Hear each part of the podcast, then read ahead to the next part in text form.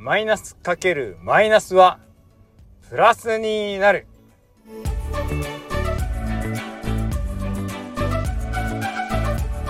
こんにちは、誠です。主は良いお方。今日はローマの8章28節神を愛する人々には全てのことが働いて益となるということを私たちは信じています。という御言葉ですね。主は良いお方です。すべてのことを働かせて、益と変えることのできるお方です。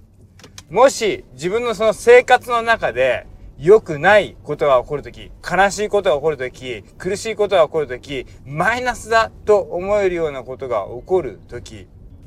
自分の内側に湧き起こってくるそのマイナスの感情や、また痛み苦しみというものをマイナスで掛け合わせましょう。共に悲しんでくれる人がいると、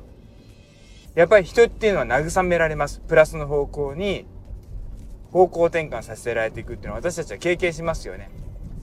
でも人間が一緒に悲しんでくれるということが良い時もあれば、むしろあなたにはそんな風に言ってほしくないっていうことだってあり得ます。でも神様はあなたのマイナスを確実にプラスに変えることができる。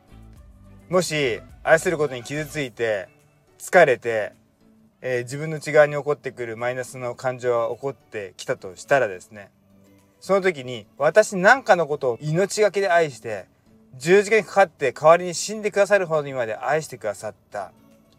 まさにマイナスそのものであるところの十字架にかかってくださったイエス様を思い出しましょう。イエス様が十字架にかかってくださったというそのマイナスと自分の悲しみを掛け合わせた時に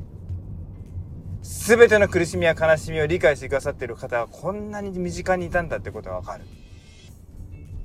愛せることに傷ついて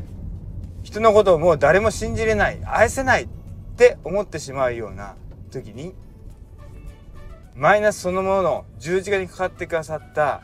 とことん人のことを愛し続ける勇気を持ってマイナスを背負ってくださったイエス様のことを思い出しましょうその時に